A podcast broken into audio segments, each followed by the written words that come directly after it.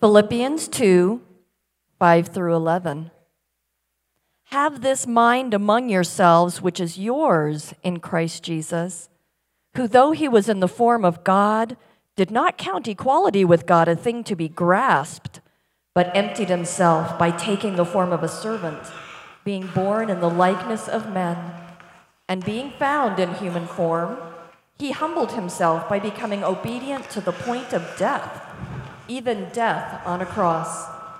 Therefore, God was highly has highly exalted him and bestowed on him the name that is above every name, so that at the name of Jesus every knee should bow in heaven and on earth and under the earth, and every tongue confess that Jesus Christ is Lord to the glory of God the Father.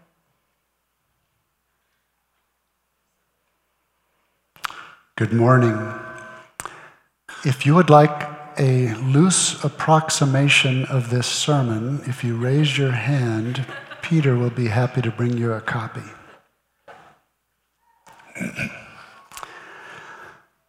As I stood on the porch, I could see through the screen door that there was a large dinner party taking place. I had been invited to that dinner. I was supposed to be sitting at that table. I had been knocking on the door for some time before the housekeeper finally came and opened it. As I stood there, confronted by a bewildered and belligerent housekeeper, I thought that perhaps Mr. Walker had forgotten to tell her that I was coming. She was quite insistent that all the guests were already there and the dinner was progressing quite nicely without me, thank you. Just then, Mr. Walker came to the door. Mark, he said, welcome. I smiled condescendingly at the housekeeper. We thought you were coming next week, Mr. Walker said, but now that you're here, please do come in and join us. The housekeeper derisively smiled back at me. I was a student missionary in Tanzania, East Africa, in the mid 1970s. The country had nationalized all of the private schools, however, they still allowed teachers to come in and teach one Bible class a week to the students who belonged to their denomination. I was teaching Bible classes to the Adventist students in the public high schools around Moshi at the foot of Mount Kilimanjaro. The man who was teaching the Anglican students, Mr. Walker, had invited me to his home for Sunday dinner. I was mortified. Had I really come on the wrong day? If so, despite their generous offer, I was really not welcome here, at least not now. I was so embarrassed. But it was to get worse. Jesus was not welcome here. Joseph, his mother's fiance, was not initially pleased when he learned that Jesus was coming. The religious leaders of Israel were not pleased when they were reminded by foreigners that they should have been expecting him. The king's instinctive response when learning about him was to kill him. From what we know about his brothers and sisters, those that were Joseph's older children, they didn't want him either. He had already tarnished the family name before he had even been born. He was not wanted at the inn in Bethlehem. And even though the shepherds and the wise men welcomed and worshiped him, they were startled by the miserable surroundings in which they found him. And having watched at least one pregnant woman with her first pregnancy as she threw up night after night into the toilet, and knowing that Mary was the type to mull things over in her mind, I would hazard a sanctified guess that there were times when even she was not so sure she wanted this miraculous child. Perhaps this is one of the reasons she went to visit her relative, Elizabeth. In the daily walk this week, we inadequately attempted to cover the who, what, when, where, and how of the incarnation. Today, let's talk about the why. To understand why Christ became incarnate, we have to first understand the problem that was being addressed. Sin was loose in the universe, and it was threatening the very survival and freedom of God's creatures, both those who had sinned and those who were, had yet unfallen.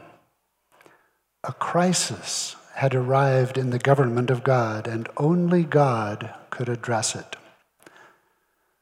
The fallen angels had lost both the desire and the capacity to respond to God's love. But mankind could still be saved if they could be brought back into a trusting relationship with God. But they needed first to see his true character before they would trust. John 3:16, probably the most famous of all Bible verses, begins to explain why he came. I like to take the first part of the text from the Passion Translation and the second part from the New Life Version. It then reads like this For this is how much God loved the world. He gave his one and only unique Son as a gift. Whoever puts his trust in God's Son will not be lost, but will have life that lasts forever. To many Christians, this is the whole sum of the gospel. God loved us so much that he gave Jesus to die for our sins so that we can have eternal life. For God so loved the world, he gave his Son. But the Father was reluctant to send his Son. When I was a teenager, I was not terribly impressed that God had sent Jesus. I even asked one of my Bible teachers about just how loving it was to send somebody else to die. He said something like, Just wait until you have a son of your own. And I thought, Yeah, right. But still. And then one day, probably as a class assignment, I read the chapter on the plan of salvation in Ellen White's book, Early Writings. And I found this Sorrow filled heaven as it was realized that man was lost, and that the world which God had created was to be filled with mortals doomed to misery, sickness, and death. And there was no escape for the offender. Soon I saw Jesus approach the exceeding bright light which enshrouded the Father. Said my accompanying angel, He is in close converse with his Father. Three times he was shut in by the glorious light about the Father. And the third time, when he came out, he made known to the angelic host that a way of escape had been made for lost man. He told them that he had been pleading with the Father and had offered to take his life as ransom, to take the sentence of death upon himself, that through him man might find pardon. Said the angel, Think ye that the Father yielded up his dearly beloved Son without a struggle? No, no.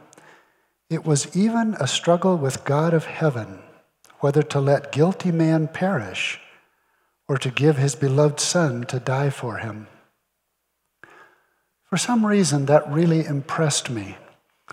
Not only does it appear that the members of the Godhead have discussions, sometimes maybe even actual differences of opinion, But God the Father struggled over whether or not the lives of human beings were worthy of the suffering of his Son. It was no trivial decision. For God so loved his Son that he struggled over whether he loved the world enough that he should give him so that everyone who trusted in him might have eternal life. I also learned in early writings that at first the unfallen angels could not rejoice when they heard of the plan of salvation, for their commander concealed nothing from them. Out of love for him, they prostrated themselves before him and offered their lives instead of his. Adam and Eve also did not initially want Christ to go through the sacrifice for them. When they learned about the suffering that Christ was going to go through, they too pleaded that the penalty might not fall upon him whose love had been the source of, source of all their joy. Rather, let it descend on them and their posterity, you and me. As Christ gave the promise to Adam and Eve and explained the sentence against Satan in the garden, Satan knew that his work of depraving human nature would be interrupted, that by some means man would be enabled to resist his power. But when they heard the rest of the plan of salvation, Satan and his angels rejoiced Satan, with his angels, knew that he thought that he could cause man's fall and then pull down the Son of God from his exalted position.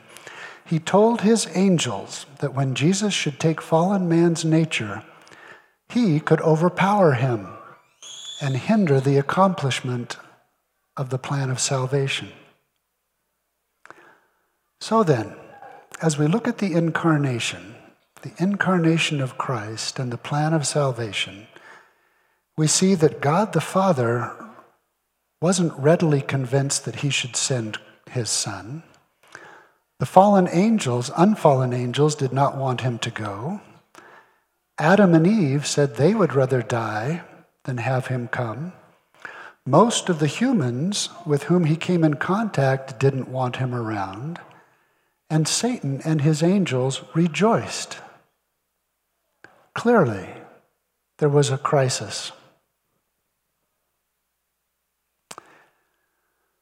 When I was in high school in India, if someone jumped up and ran out of the classroom during class, no one said anything or asked any questions. We all knew what was happening. Now, some of you have complained that I tend to be too graphic in my descriptions of bodily functions. So let me see if I can explain what was happening in a manner that is appropriate for this place and this audience. In the human digestive tract, smooth muscle contracts in sequence to produce a wave which propels a ball of food along the tract in an anterograde or downstream direction. This usually happens in a methodical, well timed process over several hours. Occasionally, however, it happens all at once in a very rapid fashion, which is almost explosive and can be a rather painful process. When we students jumped up in class and ran out of the classroom, our digestive tracts had suddenly sent us an alarming signal telling us that we currently were sitting in the wrong place. anyway, as I sat at the Walker's dinner table eating what was left of the salad and mashed potatoes, I was suddenly struck by a familiar sensation that vividly reminded me of those Indian classrooms.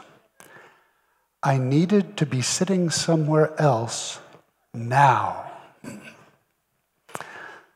There is no sophisticated or polite way to ask your hostess where the restroom is when you are sitting at someone's dining room table, especially if you're in a hurry.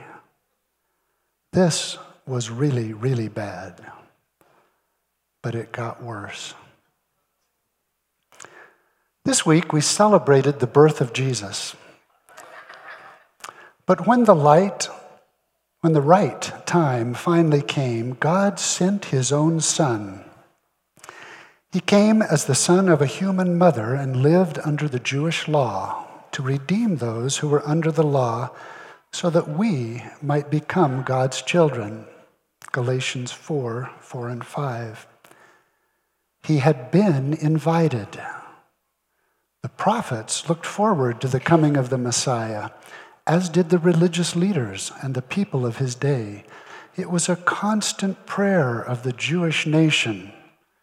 But as John 1:11 says in the Message Bible, he came to his own people, but they didn't want him. Or as John says later, light is come into the world and men loved darkness rather than the light. It was the right time, it was the right country, but he was the wrong one. He was not the one for whom they had been waiting. His people were looking for a conquering king. They wanted to defeat the Romans and get back to the glory they had had with Kings David and Solomon. They didn't want or feel a need for God. They believed they had God boxed up nicely in the temple and controlled through their ceremonies and rituals. What they wanted was power. But Jesus had not come to be an earthly king. He had come to reveal the character of his Father to sinners and to unfallen beings alike. The salvation of the sinners and the security of the unfallen universe depended on a clear revelation of God, and only one who was equal with God could adequately fulfill the task. He came to answer the charges that had been made by Satan against the methods and motives of God and his government. Christ was the Messiah. He was God with us. But he was not what we humans wanted. He had been invited, but he was not welcome. Mrs. Walker kindly showed me where the restroom was. Thankfully, it was very close in the hallway just off the dining room. However, I soon realized that there is a potential problem with having the restroom so close to the dining room full of guests. I think every culture makes jokes about the noises that come from restrooms. But these were not just noises. These were angry paroxysms of reverberating explosions. I knew this would be seen as vulgar, discourteous, and disrespectful, but it was far beyond my control. Outside in the dining room, I heard Mrs. Walker quietly get up from her chair and close the door between the dining room and the hallway. I wished I could die. I felt I might, in fact, be dying.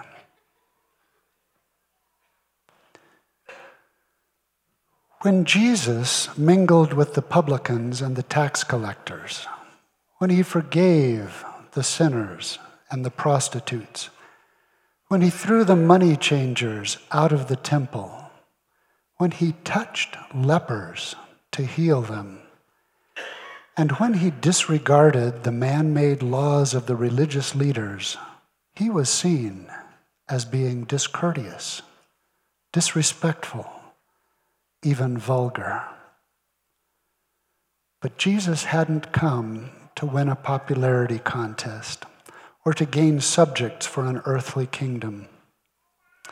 He had cosmic matters with which to deal. He had veiled his glory in the human body because if he had come in the original glory that he had in heaven, he would have destroyed the people with whom he came to communicate. For sin cannot survive in that unveiled glory. He had also come as a human to answer Satan's accusations that humans couldn't keep God's law. Relying completely on his Father's power and using none of his own divine capacity, Jesus did perfectly keep the law. The law of God, the law of love by which the universe is ruled. 1 Corinthians 13 and Galatians 5 describe Jesus' character perfectly. Christ was patient. Christ was kind. Christ was not envious or boastful or arrogant or rude. Christ did not insist on his own way. He was not irritable or resentful. He did not rejoice in wrongdoing, but rejoiced in the truth. He was full of love, joy, peace, patience, kindness, generosity, faithfulness, gentleness, and self control and he is our great example. But Satan's greatest charge was that God was a liar, that he couldn't be trusted, and that sin did not lead to death. In the Garden of Eden, he told Adam and Eve, You can't trust God. Did he say you would die? You will not die if you sin. If sinners did die, Satan claimed, it was because God killed them. And so Jesus approached the Garden of Gethsemane to answer these accusations. Just as the Father had hesitated three times to allow Christ to go through with the plan of salvation, now Christ begs his Father three times to let this burden pass from him, but always with the caveat not my will, but thine be done. It was the will of God to save mankind. In the book, The Desire of Ages, Ellen White graphically shows that the death of Christ was not caused by crucifixion but by the Father separating his life giving power from his Son. It happened first in the Garden of Gethsemane. Jesus there fell dying to the ground and would have succumbed if the angel had not come to strengthen him to go out to Calvary. And no one had laid a hand on him. Romans 3 25 and 26 explains why Christ had to die. My favorite translation reads like this In the fullness of time, God showed his Son publicly dying as a means of reconciliation to take advantage of by faith. This death was to demonstrate God's own righteousness, for in his divine forbearance, he had apparently overlooked man's former sins. This was to demonstrate that God Himself is righteous and therefore can set right those who have faith in His Son. Jesus did not die of crucifixion. He suffered the wrath of God, God's giving him up, letting him go, separating him from God's life giving glory.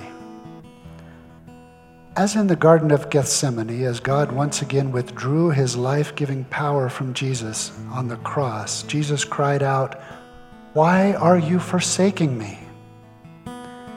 It was seen by the unfallen universe and by all of us who have eyes to see that sin does indeed lead to death. It is the natural consequence of sin, for Christ was made sin on our behalf. It was not God inflicting pain, torture, or death on the sinner. Pain, torture was inflicted, however, but not by God. It was inflicted by the best seventh day Sabbath keeping, tithe paying, Bible reading, health reforming Adventists the world has ever seen, who hurried to get the lawgiver into the grave so they could hurry home to keep the law. This too was a revelation to the universe. It revealed that by keeping the law for the wrong reasons, not out of love, but out of a sense of obligation or an attempt to save ourselves, this turns us into creatures who could kill our Creator if we only could. In summary, the incarnation of Christ was the only way that the freedom of God's creatures could be preserved and their security could be assured. As Ellen White said in Signs of the Times in January 1890, the only plan that could be devised to save the human race was that which called for the incarnation, humiliation, and crucifixion of the Son of God, the majesty of heaven. After the plan of salvation was devised, Satan could have no ground upon which to found his suggestion that God could care nothing for so insignificant a creature as man. When the object of Christ's mission was obtained, the revelation of God to the world, he announced that his work was accomplished and that the character of God had been manifest to man. Although I occasionally saw Mr. Walker after that Sunday dinner experience and we exchanged pleasantries. I was never invited back again for dinner. The Adventist view of the great controversy is unique, but most Christians believe there is a great conflict going on in the hearts and minds of all of us human beings. Christ stands at the door and knocks, patiently waiting for us to respond. If any man hear my voice and open the door, I will come in to him and will sup with him. We can be filled with the Spirit of God. The incarnation continues.